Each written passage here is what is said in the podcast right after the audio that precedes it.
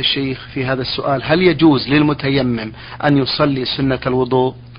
بسم الله الرحمن الرحيم، الحمد لله رب العالمين، وأصلي وأسلم على نبينا محمد وعلى آله وأصحابه ومن تبعهم بإحسان إلى يوم الدين. طهارة التيمم طهارة كاملة رافعة للحدث ما دام سبب التيمم قائما، لقول الله تعالى: يا أيها الذين آمنوا إذا قمتم إلى الصلاة فاصلوا وجوهكم وأيديكم إلى المرافق وامسحوا برؤوسكم وأرجلكم إلى الكعبين وإن كنتم جنبا فاتطهروا وإن كنتم مرضى أو على سفر أو جاء أحد منكم من الغائط أو لامستم النساء فلم تجدوا ماء فتيمموا صعيدا طيبا فامسحوا بوجوهكم وأيديكم منه ما يريد الله ليجعل عليكم من حرج ولكن يريد ليطهركم وليتم نعمته عليكم لعلكم تشكرون. فقوله تعالى: ولكن يريد ليطهركم، يدل على أن التيمم مطهر رافع للحدث كالماء تماما. ويدل لذلك أيضا قول النبي صلى الله عليه وآله وسلم: جعلت الأرض مسجدا وطهورا، والطهور ما يتطهر به. وعلى هذا فإذا تيمم الإنسان التيمم المشروع الذي وجد سببه فإنه يصلي بهذا التيمم ما شاء من فروض ونوافل وهو على طهارته، حتى ولو خرج الوقت فإنه يمكن أن يصلي به الصلاة الأخرى حتى يحصل ناقض من نواقض الوضوء. فمثلا لو أن الإنسان تيمم لصلاة الظهر وصلى ما شاء من فروض ونوافل ثم بقي إلى صلاة العصر لم ينقض وضوءه أو لم يفعل ما ينقض الوضوء، ثم صلى العصر بتيمم صلاة الظهر، فلا حرج عليه في هذا. وأرجو أن تكون السائلة قد فهمت الآن. نعم. أنه يجوز لها أن تتنفل بطهارة التيمم كما تتنفل بطهارة الماء، ولكن متى وجد الماء فإن الواجب عليه أن يتوضأ عند إرادة الصلاة أو يغتسل إن كان جنبا. ودليل ذلك أن النبي صلى الله عليه وآله وسلم رأى ذات يوم رجلا معتزلا لم يصلي في القوم، يعني لم يصلي مع الجماعة، فسأله فقال: يا رسول الله، أصابتني جنابة ولا ماء، فقال: عليك بالصعيد فإنه يكفيك. ثم حضر الماء فأعطاه النبي صلى الله عليه وسلم ماء وقال: خذ هذا أفرغه على نفسك. فهذا يدل على أن التيمم يبطل إذا وجد الماء. طيب. نعم. بارك الله فيكم. تقول المستمعة: هل يجوز للمسلم أن يرد التحية على تارك الصلاة وأهل الكتاب؟ نعم،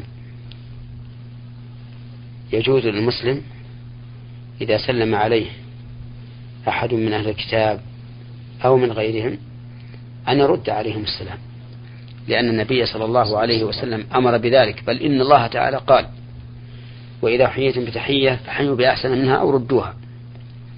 ولم يقل: وإذا حياكم المسلمون، بل هو عام: إذا حييتم بتحية فحيوا بأحسن منها أو ردوها. وقال النبي صلى الله عليه وآله وسلم: إذا سلم عليكم أهل الكتاب فقولوا عليكم.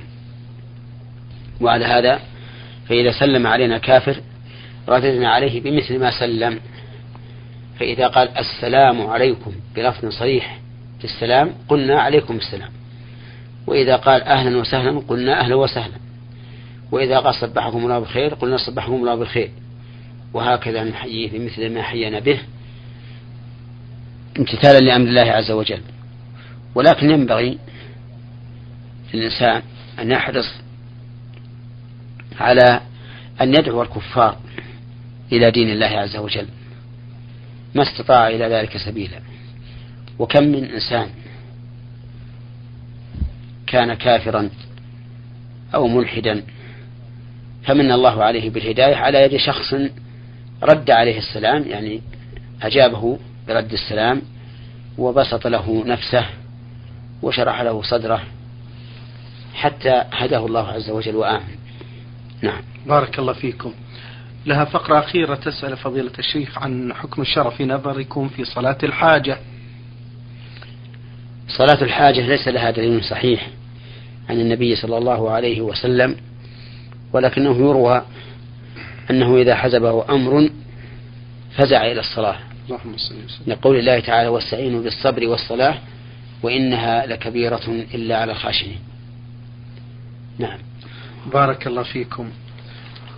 هذا مستمع للبرنامج يقول: فضيلة الشيخ، أسأل وأقول في هذا السؤال، أدخل المسجد أحيانا وأجدهم قد انتهوا أو فرغوا من الصلاة، وأثناء الصلاة تأتي جماعة أخرى، فهل يجوز لي أن أحول هذه الفريضة إلى نافلة؟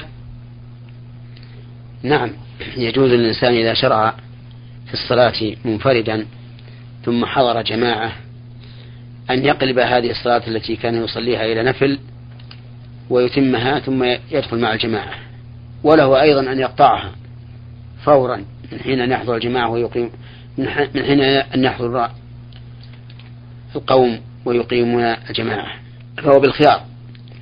بل هناك خيار ثالث، أن يمضي في صلاته ولا يقطعها، فخياراته إذن ثلاثة: أن يقلبها نفلا ثم يتمها خفيفة ويدخل معهم، أن يقطعها ثم يدخل معهم، أن يستمر في صلاته لأنه حين شرع فيها كان معذورا فلا يلزمه إعادتها.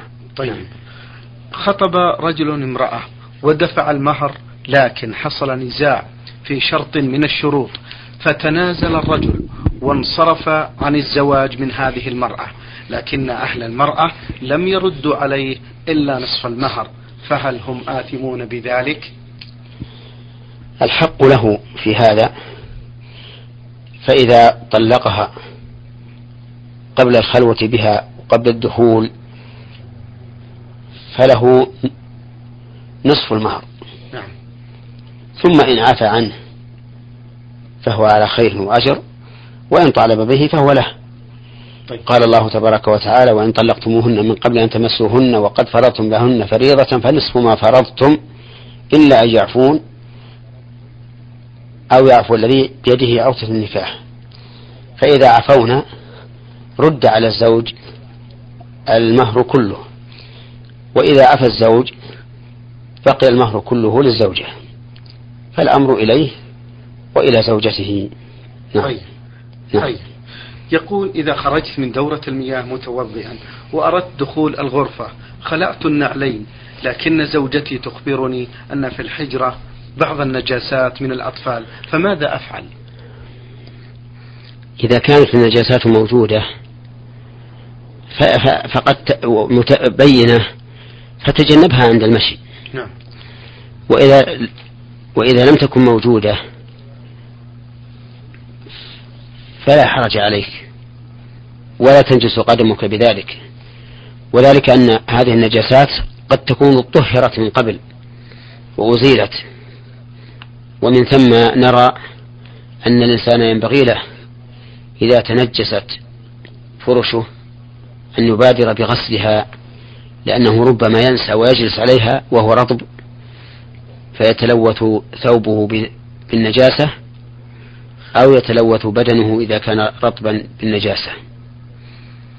نعم، بارك الله فيكم. هذا المستمع فواز من الأردن يقول بأنه مؤذن في أحد المساجد في بلده ولا يوجد غيره، يقول: وأقوم بإمامة المصلين والخطبة بهم يوم الجمعة، وأنا ضعيف في قراءة القرآن والتجويد، فهل يحق لي إمامة هؤلاء فضيلة الشيخ، وهل علي إثم في هذا؟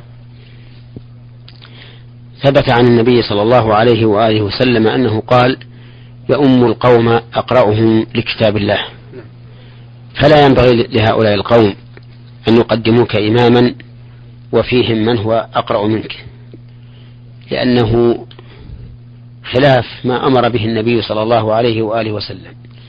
أما إذا كنت أنت أحسن القوم في القراءة فتقدم بهم، واحرص على أن تكون قراءتك سليمة مستقيمة على وجه المطلوب. هل يحق للزوجة التصرف في مهرها الذهب دون مشورة الزوج؟ نعم، الزوجة تملك مهرها ملكا تاما، إلا أن يطلقها زوجها قبل الدخول والخلوة فلا يرجع إليها إلا نصفه كما ذكرناه آنفا. وإذا كانت تملك مهرها ملكا تاما وأرادت أن تبيعه أو تبيع شيئا منه فلا اعتراض للزوج عليها. نعم لو أنها باعت الذهب الذي تتجمل به لزوجها وصارت تطالبه بأن يشتري لها بدله فإن هذا لا ينبغي لما في ذلك من إرهاق الزوج، وربما يكون الزوج قليل ذات اليد فيذهب ويتدين رضاء لزوجته. نعم. هذا مستمع لم يذكر الاسم يقول هل يجوز تحريك اليدين في الصلاة؟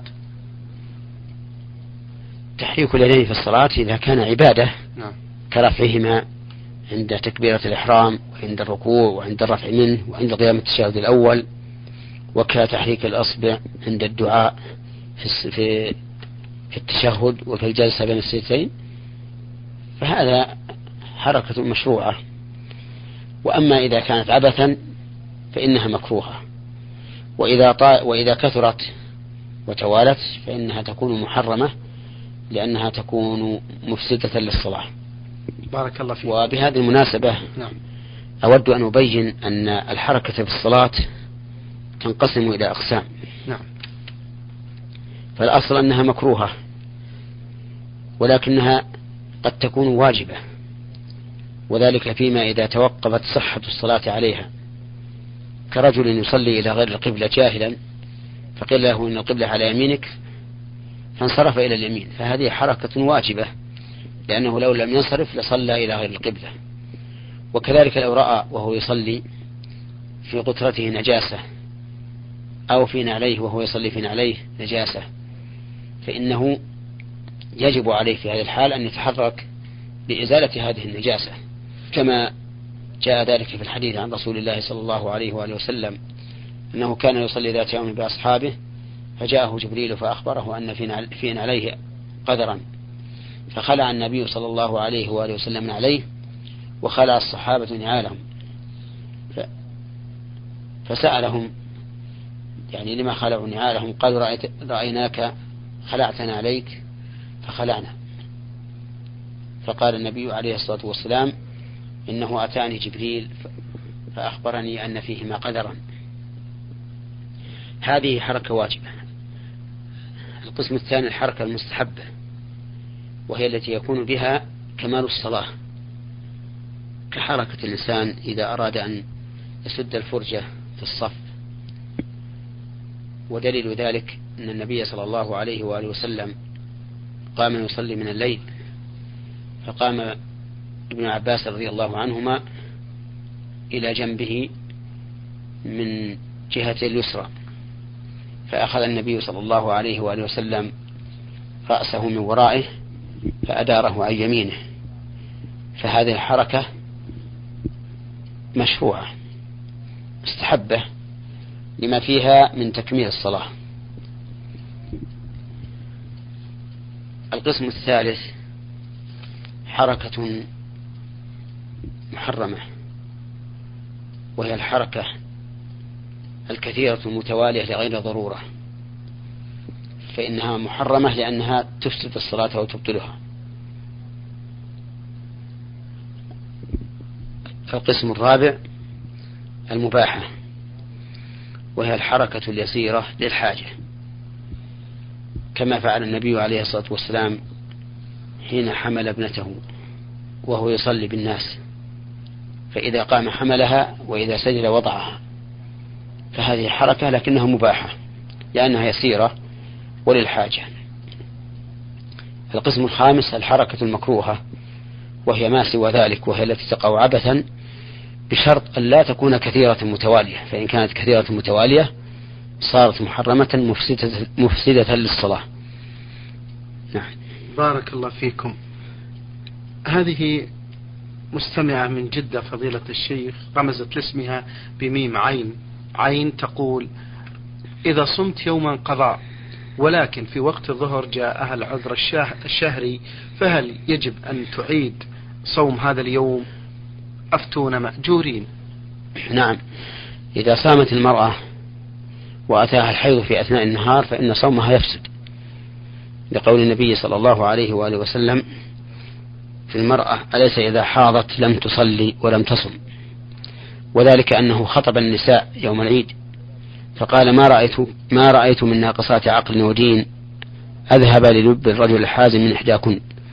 قالوا: يا رسول الله، ما نقصان عقلها؟ فأخبرهم أن شهادة المرأتين بشهادة رجل واحد. قالوا: وما نقصان دينها؟ قال: أليس إذا حاضت لم تصلي ولم تصم؟ فإذا حاضت المرأة أثناء النهار وهي صائمة بطل صومها، فإن كان واجبا وجب عليها قضاءه، وإن كان تطوعا لم يجب عليها قضاءه. تقول في فقرة لها فضيلة الشيخ: عندما أكون في مدة الحيض هل يجوز لي أن أقرأ المعوذتين وآية الكرسي والفاتحة في الصباح والمساء لرد العين، لأنني أفعل ذلك دائما شفويا وكذلك وأنا نفساء؟ نعم، يجوز للمرأة الحائض والنفساء أن تقرأ ما تحتاج إلى قراءته من القرآن، مثل آيات الورد، آية الكرسي، وقل هو الله أحد، وقل أعوذ برب الفلق، وقل أعوذ برب الناس. وكذلك لو احتاجت إلى قراءة القرآن لتعليم بناتها أو أبنائها، أو احتاجت لقراءة القرآن لكونها قد كلفت بحفظ شيء منه فتحتاج إلى تعاهده. والمهم أن قراءة القرآن للحائض والنفساء إذا احتاجت إليها فلا بأس، وإن لم تحتج فالاحتياط ألا تقرأ القرآن، لأن كثيرا من أهل العلم يقولون إن الحائض يحرم عليها قراءة القرآن.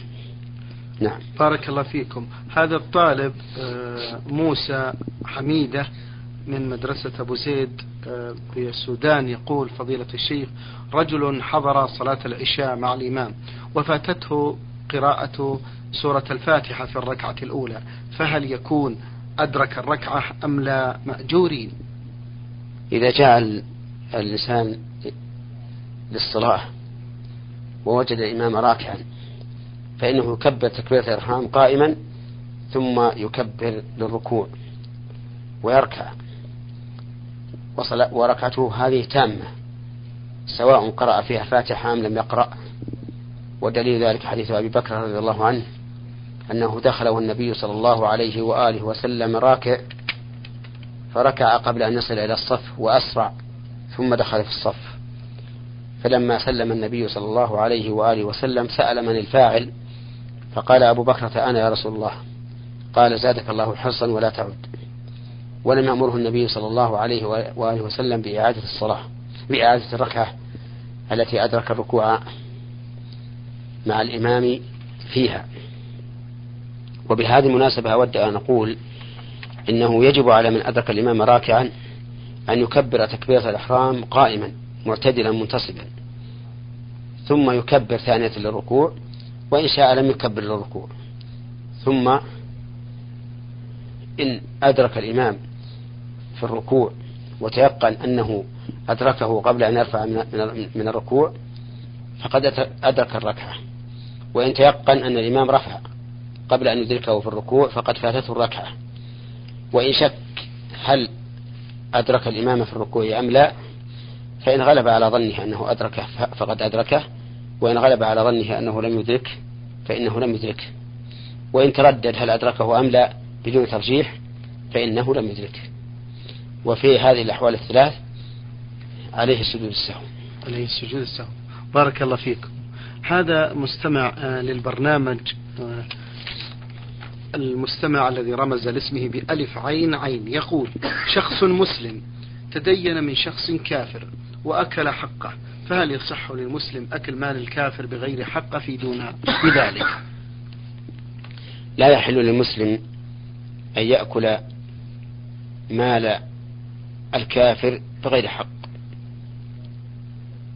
فإذا كان قد استدان منه فإنه لا ينبغي له أن يكافئ المعروف بالإساءة ويماطل في حقه أو يجحد حقه،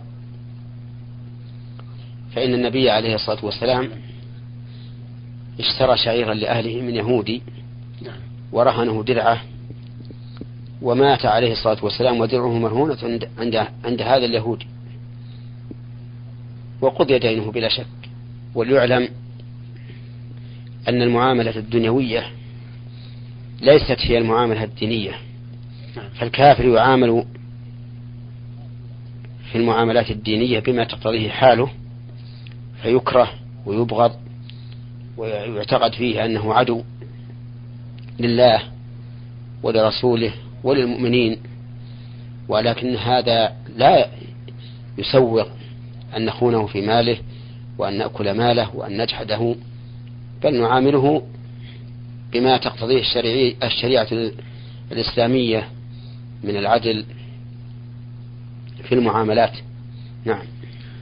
يسأل عن الآية الكريمة في سورة القيامة: يحسب الإنسان أن لن نجمع عظامه بلى قادرين على أن نسوي بنانه. معنى الآيتين أن الله تعالى ينكر على من يظن أن الله لا يجمع عظامه ولا يعيده يوم القيامة، ويقول عز وجل بلى، يعني نحن قادرون على ذلك، قادرون على أن نسوي بنانه، أي أطراف أصابعه، أن نسويها أي أن نعيدها كما كانت سوية، مع أن الرجل قد أكلته الأرض وذهب كل جسده، ولكن الله تعالى قادر على أن يخلقه حتى بنانه الذي هو أطراف أصابعه يخلقه الله تعالى سويا كما كان. وهذا أيضا ليس بالأمر الصعب على الله عز وجل، وليس بالأمر الذي يتأخر. قال الله تبارك وتعالى: فإنما هي زجرة واحدة فإذا هم بالساحرة. وقال تعالى: ونفخ في الصور فصعق من في السماوات ومن في الأرض إلا ما شاء الله ثم نفخ فيه أخرى فإذا هم قيام ينظرون. نعم. بارك الله فيكم. هذا المستمع للبرنامج عيد عوض صقر يقول: فضيلة الشيخ محمد بن صالح بن عثيمين، إني أحبك في الله، والسلام عليكم ورحمة الله وبركاته. من مصر البحيرة ومقيم في الأردن، يقول: سؤال يا فضيلة الشيخ، سمعت أحد طلاب العلم يقول بأن الاعتكاف لا يصح إلا في 3 مساجد: المسجد الحرام والمسجد النبوي والمسجد الأقصى، هل هذا صحيح؟ وإذا كان صحيح فهل يجوز الاعتكاف في المساجد الأخرى، مع العلم أن بعض الناس لا يستطيعون الاعتكاف في هذه المساجد لحالتهم المادية؟ مأجورين وجزاكم الله خيرا. أقول: وعليكم السلام ورحمة الله وبركاته، وأسأل الله الذي أحبني فيه أن يحبه. أما ما سأله عن الاعتكاف في غير المساجد 3 فإن القول الصحيح الذي عليه جمهور أهل العلم أن الاعتكاف في غير المساجد 3 جائز، وحديث حذيفة الذي فيه أنه لا اعتكاف إلا في هذه 3 المساجد إن صح، فهو محمول على أن الاعتكاف في هذه المساجد أفضل من الاعتكاف في غيرها، كما أن الصلاة في هذه المساجد أفضل من الصلاة في غيرها. ولا يعني ذلك أن غير هذه المساجد لا يصح في الاعتكاف. قال الله تعالى: ولا تباشروهن وأنتم عاكفون في المساجد، وهذا لفظ عام، ولو قلنا إنه خاص بالمساجد 3 لكان الله تعالى يخاطب الناس، مع أن الذي يمكن أن يخاطب، مع أن الذي يمكن أن يقوم بهذا العمل نفر قليل منهم، لأن نسبة من في المسجد الحرام والمسجد النبوي والمسجد الأقصى إلى العالم الإسلامي ليس بشيء، فكيف يعطى هذا الحكم العام في منطقة ضيقة لا تحتمل إلا القليل من المسلمين؟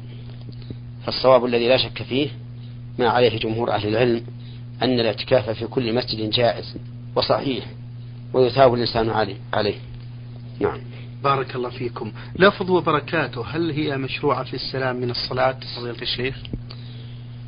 هذا مبين على صحة الحديث الوارد فيها، فإذا صح فيها الحديث جاز أن يقول الإنسان وبركاته أحيانا كما جاء في الحديث، وإن لم يصح الحديث فإن المشروع أن يقتصر على قوله السلام عليكم ورحمة الله. نعم. يقول المستمع: هل يستحب في التشهد الأول أن أكمل الصلاة الإبراهيمية؟ يرى بعض أهل العلم أن أفضل قراءة الصلاة على النبي صلى الله عليه وآله وسلم في التشهد الأول كما هي في التشهد الأخير، ويرى آخرون أن الأفضل الاقتصار على قوله: أشهد أن لا إله إلا الله وأشهد أن محمدا عبده ورسوله.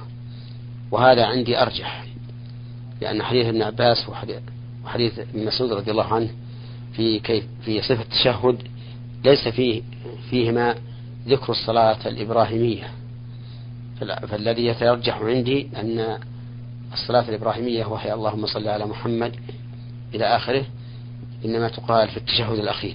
بارك الله فيكم فضيلة الشيخ. في سؤاله الأخير يقول المستمع: سمعت أحد الأئمة وهو يدعو في قنوت النازلة يقول: إلهنا هتكت الأعراض وشرد الأطفال، فقال أحد العوام: هذا لا يصح لأنه غير دعاء. هذا من باب التوسل إلى الله عز وجل بذكر حال الداعي أو المدعو له، وهو مما يستجلب به رحمة الله عز وجل وفضله وإحسانه، وهو من جملة التوسل المشروع في الدعاء، كما قال موسى عليه الصلاة والسلام: ربي إني لما أنزلت إلي من خير فقير. وقال زكريا: ربي إني وهن العظم مني واشتعل الرأس شيبا ولم أكن بدعائك ربي شقيا. نعم. في آخر فقرة له يقول فضيلة الشيخ: نسي الإمام سجود السهو فالتفت إلى المأمومين فقلت له: اسجد لسجود السهو أو سجود السهو، فسجد، فهل تبطل صلاتي؟ إذا كنت قلت ذلك بعد أن سلمت فإن صلاتك لا تبطل، وإن كنت قلته قبل أن تسلم فإن الكلام في الصلاة يبطلها، لكني لا أظن أنك تقول ذلك وأنت تعلم أنه يبطل الصلاة، وعلى هذا فيعفى عنك ولو قلته قبل أن تسلم، لأنك لا تدري أنه يبطل الصلاة. نعم. نختم هذا اللقاء فضيلة الشيخ معكم برسالة من السودان. عباس حسن يقول: ما حكم من يتوضأ ويمسح على الشراب الذي يلبسه في رجليه؟ حكم وضوء الإنسان إذا كان عليه جوارب أو خفان فمسحهما أن وضوءه صحيح وصلاته صحيحة، لكن بشرط أن يلبس هذه الجوارب أو الخفين على طهارة، وأن يكون المسح في الطهارة الصغرى دون الجنابة، وأن يكون في الوقت المحدد شرعا وهو يوم وليلة من أول مرة مسح للمقيم، وثلاثة أيام بلا يليها من أول مرة مسح للمسافر. فإذا مسح الجوارب أو الخفين على الوجه المشروع فإنه يصلي فيهما ما شاء من فروض ونوافل إلى أن تنتهي المدة. نعم. شكر الله لكم فضيلة الشيخ وبارك الله فيكم وفي علمكم ونفع بكم المسلمين.